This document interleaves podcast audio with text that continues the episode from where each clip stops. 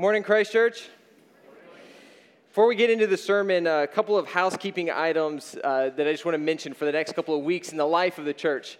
Um, first of all, next week we'll have confirmations, and uh, Bishop Trevor, you remember our bishop, um, our bishop is on sabbatical, Bishop Todd. Bishop Trevor is helping and assisting our diocese in his uh, absence, and uh, he was the bishop who was down here for the Healing Our Wounds conference earlier this year. So he'll be back next week uh, confirming uh, many of you who are being uh, confirmed into the Anglican Church. That's really exciting. Um, secondly, after that, we're going to enter into a series on the Psalms. And um, this is a, a, normal thing we do, not, maybe not every summer, but almost every summer, taking the Psalms that we receive in our lectionary and making sure that we're preaching through them. And the, the purpose, the Psalms, it's the prayer book of the church. And so we want to give full attention to all of God's word. And so we'll go through a summer Psalm series after that. And then uh, starting uh, today, but then for the next three weeks, on next three Sundays, I'll be on vacation. So I won't uh, be worshiping with you. And um, I'll miss seeing you, miss being around here. I was recently uh, speaking with my spiritual director, and uh, she asked me, she said, um, Where are the places where you encounter the Lord the most? And I named off a couple of places, and one thing I just said was Sunday mornings, worshiping with Christ Church. There's something about the community here. So I will miss you. I'll be praying for you and um, excited for some time with my family, some extended time with my family, and then we'll be back uh, after three Sundays. Let's pray together. Father, Son, Holy Spirit, one God, we need your word. We need life with you. We need reorientation towards you. And so, would you come near right now? Through these words, we ask and pray in your name, Jesus. Amen. One uh, note I also should mention um, while I'm gone, Father Bill, uh, Father Bill Walker, will be the, the priest on staff, priest in charge of the parish.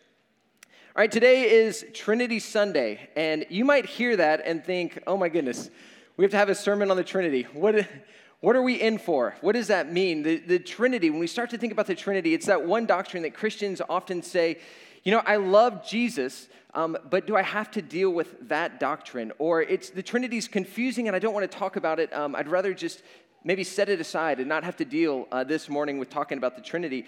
Um, and yet, I believe there's nothing more fundamentally practical for living the Christian life than understanding this doctrine of the Trinity. I remember when I was 21. I was on a, uh, a, campus ministry retreat, and there were a couple of hundred college students there. And I got into one of those conversations that happens, you know, late into the night, after midnight.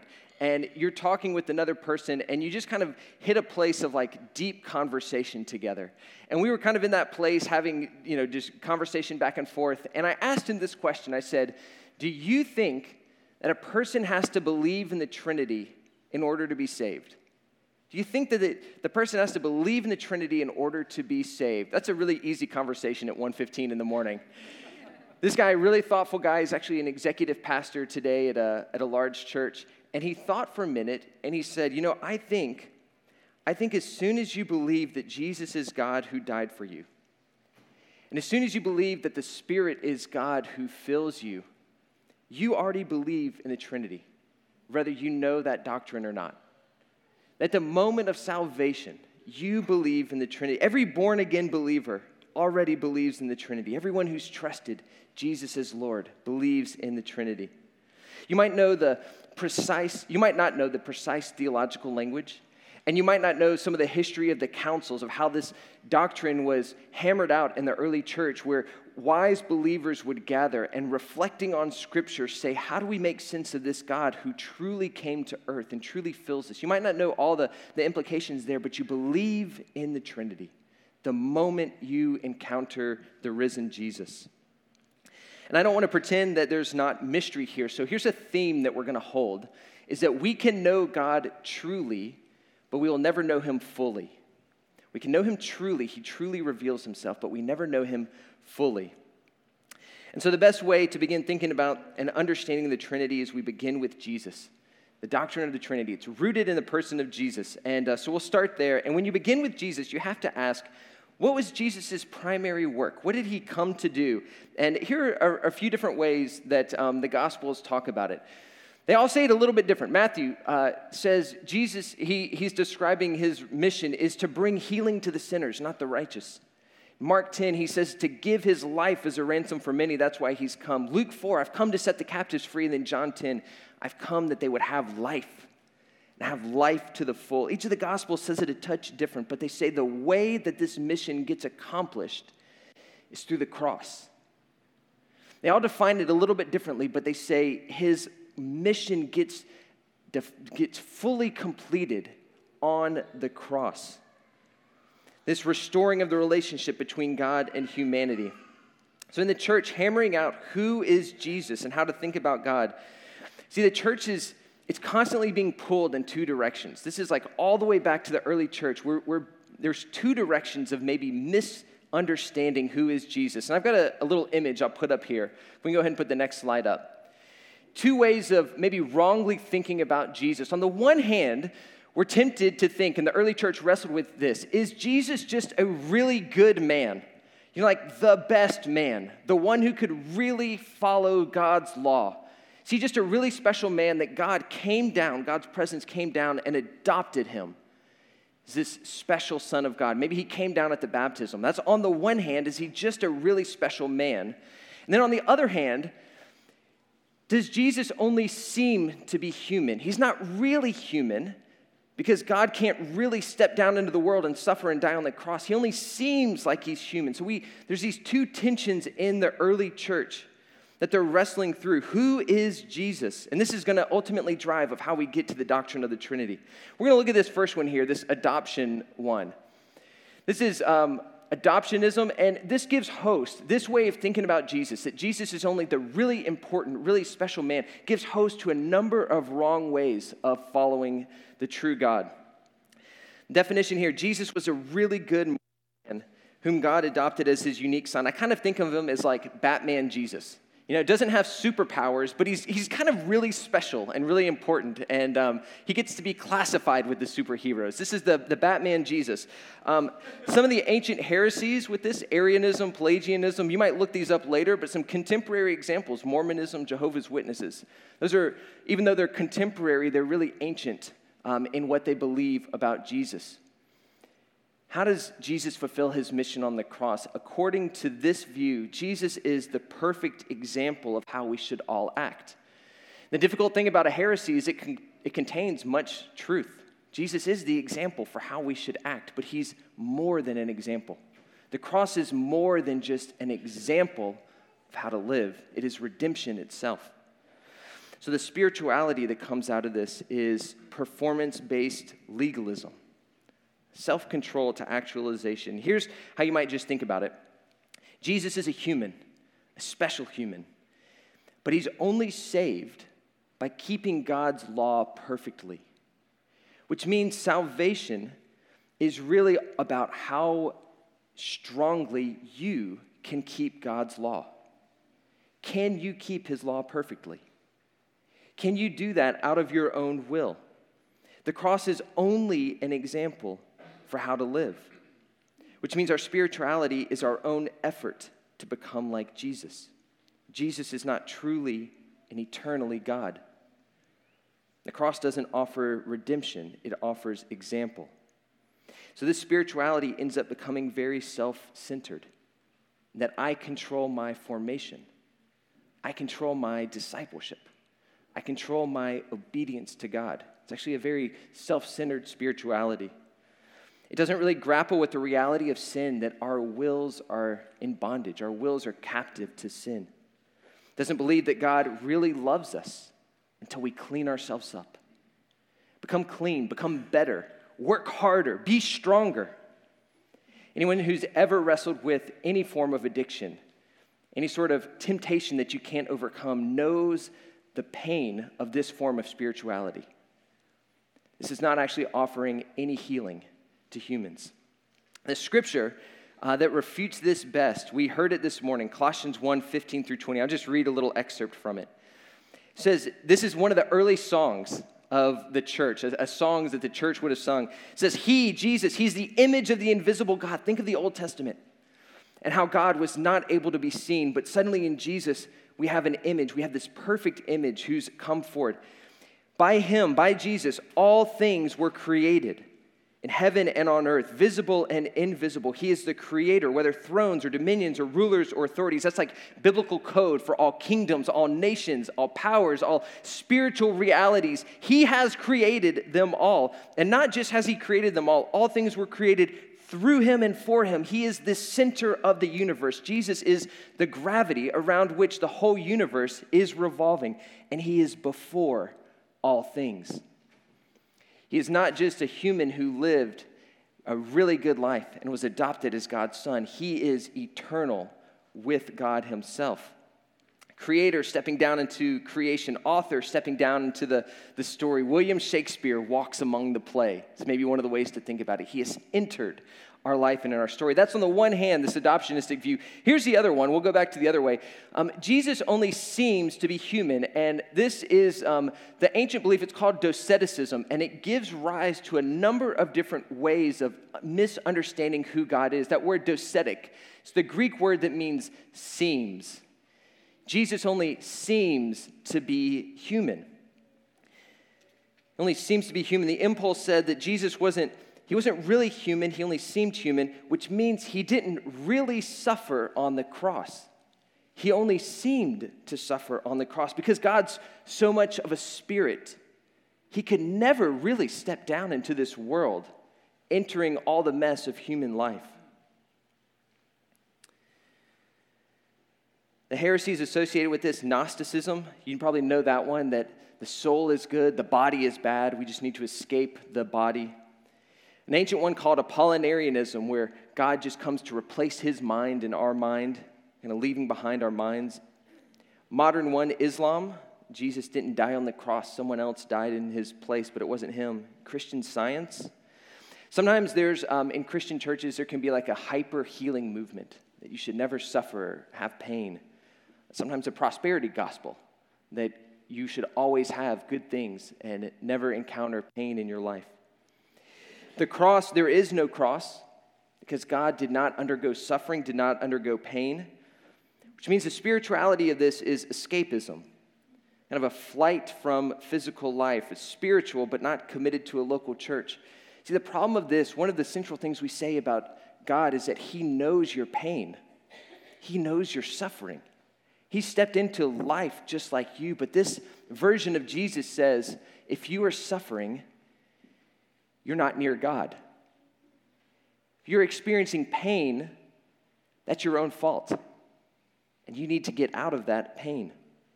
Now, to be sure, God does, um, in the end, will restore all things, but there are times that we endure sufferings and lonelinesses and despairs of this world. Our salvation is not escape from the world. The world is really good. God wants to save your soul, yes, and your body. Your body matters.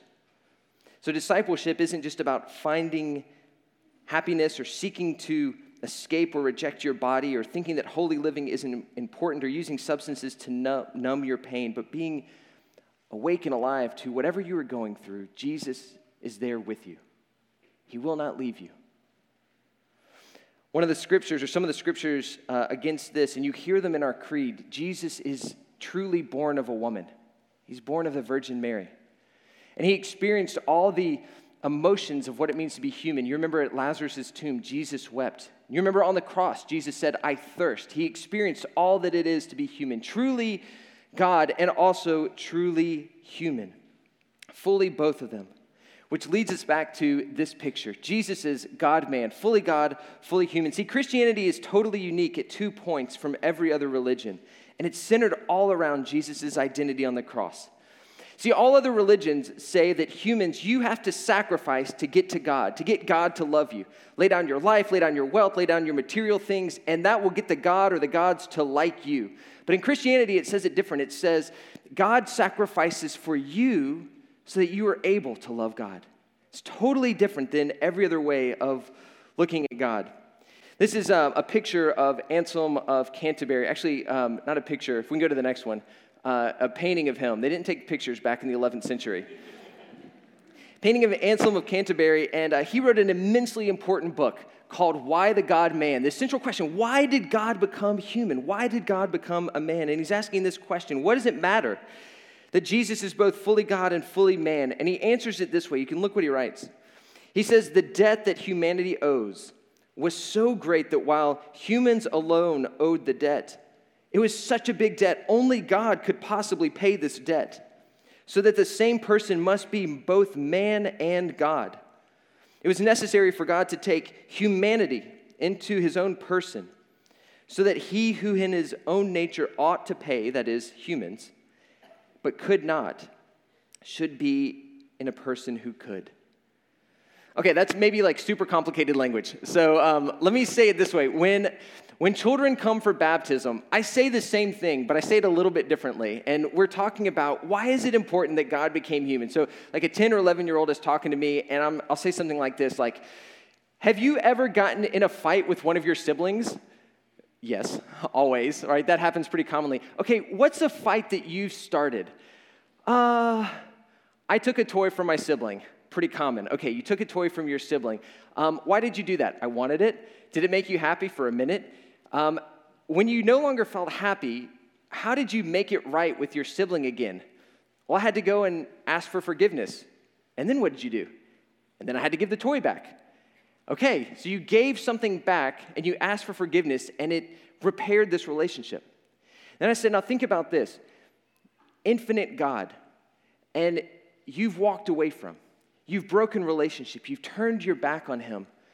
What will you give back to him to make it right between you and God? What could you possibly give back? And how would you know even how to approach God and give something back to him? See, that's what Anselm is saying, is that even if humans wanted to offer something back to God, they couldn't. We need God himself to come down and make the offering, but God can't, God can't make the offering. God can't suffer. God can't die, so he himself becomes human representing us, offering his life for us on the cross. Only Jesus, true God, true man, can repair this relationship, which is how we begin to think of the Trinity. We can think and we can imagine of God the Father as God, and now we have God the Son. God the Son, also God.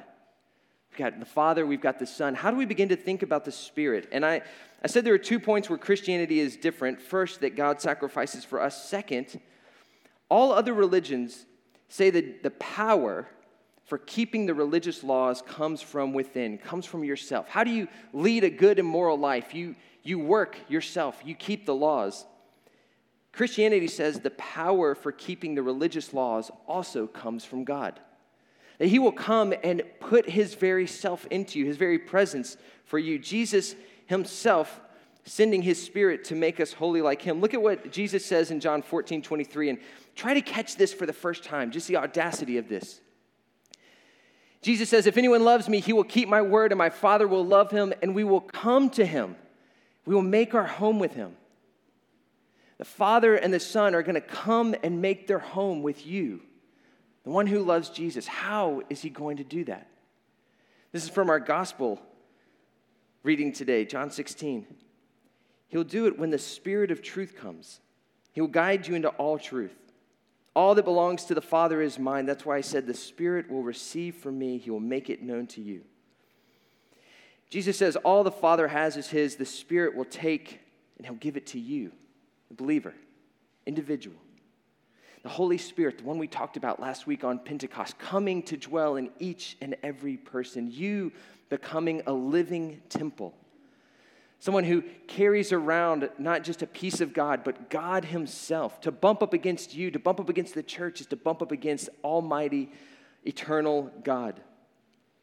Taking this all together, the picture that emerges in Scripture in the early church is that there is one God. You remember the, the famous passage, Hear, O Israel, the Lord your God. The Lord is one, one God. And yet, this one God subsists in three persons Father, Son, Holy Spirit, in eternal unity and diversity. How do we think about this? How do we begin to talk about this? You know, there's all these analogies of how to talk about the Trinity. And as soon as you start talking some sort of analogy, there's someone who's going to say, that's why that's a heresy. You know, someone's going to come through and tell you you're, you're, thinking about it wrong as soon as you talk about the, the Trinity in any analogy because our language always breaks down. But the one that I love the most, and I'll venture out on this, I'm going to offer one. Um, the one that I love the most, and the one that the early church often used was think of uh, a dance like a, a, dance. I know there are a number of dancers uh, at Christ Church. Think of a dance. And um, I've told you all this before. Uh, when I'm married, uh, my wife um, is Greek. Her whole family is Greek. They immigrated in the early 20th century. And um, there was a lot of stuff going on in the wedding that, I mean, it was like my big fat Greek wedding. And I was trying to, to pick out different traditions that are like, what is this? And why are we doing that? And no one was walking around squirting Windex or anything. But it was, I mean, there were things happening that I was like, I'm just not familiar with this. One of the things I loved was in the reception when all the, the grandmothers and the grandfathers, the yayas and the papus got together, the old timers, and they got in the center of the room and it started playing this music and they linked arms together. And in choreography, they, they started moving and dancing as one dance many persons, many of the, the older yayas and papus, the grandparents, dancing together this one dance, but this multiplicity of persons in union together, a unity and a diversity. And there's kind of this energy. And as they were doing it, more and more people started gathering up. It's almost like they were being swept into the energy of the dance. They were coming forward um, into this moment with these as well.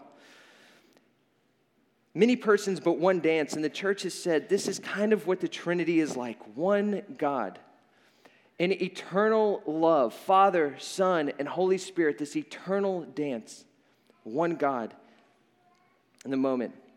And you could be wondering, this is all interesting to think about. Why does it matter to know about the doctrine of the Trinity? I said it, it's one of the most practical things. Why does it, how does it practically help?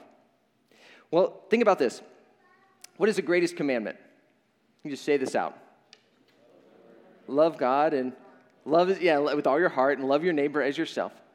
When you think of God, if you had to pick one word that perhaps best characterizes who this eternal holy being is, I'm guessing many of you would say the word love. It's our greatest commandment. It's the way we talk about God, love itself. This word love, so vague, so malleable. How do we define love? I would say the answer is the Trinity. The Trinity is what defines love. Look at the, the triune God, this dance from all eternity Father, Son, and Holy Spirit. Father, loving Son. Son receiving the love, loving back the Father. And the shared love of the Spirit between them, the bond of love. If God were only one being, one person, he wouldn't be love itself. Because you know, love always pours forth, love is always generative. So God is eternally love. This Trinity gives us a picture of this. We get tripped up because we're used to thinking that one being is one person. With God, He's not less personal than us, He's more personal. This tri personal one being. Think of how the doctrine of the, the Trinity makes sense of every other Christian doctrine. All right, what is creation? Creation is not that God was lonely and needed to make humans. It's not that God needed some people to serve him. Rather, again, think of the dance. God is so loving, so outpouringly generous that the, the energy of God's life produced, generated, graciously gave forth creation. We're here as gift, which means every single one of you exists as a gift that He chose to create. Think of salvation. His own creation, his precious children rejecting him, taking up weapons against him, hurting one another, despising him. How does love respond? The full God, Father, Son, and Holy Spirit, triune God, works to bring our salvation. Father sending Son, Son becoming human and dying for us redemption, and Spirit coming down, sanctifying us. All three members participating in this generous outpoured act of love to bring you home. Think more practically what is marriage? Marriage is the union of love, where there is mutual love, not domineering from one spouse over the other, but mutuality and respect and reverence for one another. What is success in your life? How do you measure success? Trinity means that God is inherently relational. The measure of your success is in relationships, how you treat others, how you love others. What does belonging to a church means? It is the, the unity of truth with a grace towards those who sometimes disagree with you. There's nothing as practical as the doctrine of the Trinity, the community of one Father, Son, Holy Spirit from all eternity, mutual love with one another. I want to maybe close with just a final word. Um, and I'm probably thinking of this because I'm actually getting ready to head to the beach. So maybe this is why this is on my mind. Um, I'm, I'm talking as if we can totally understand God. And I, I said this theme at the beginning we can know God truly. He desires to reveal himself. We can never know him fully. So think about the ocean. You think of the ocean and you just think of the vastness of the ocean, how wide of an expanse it is, how deep it is, the unfathomable depths of the ocean.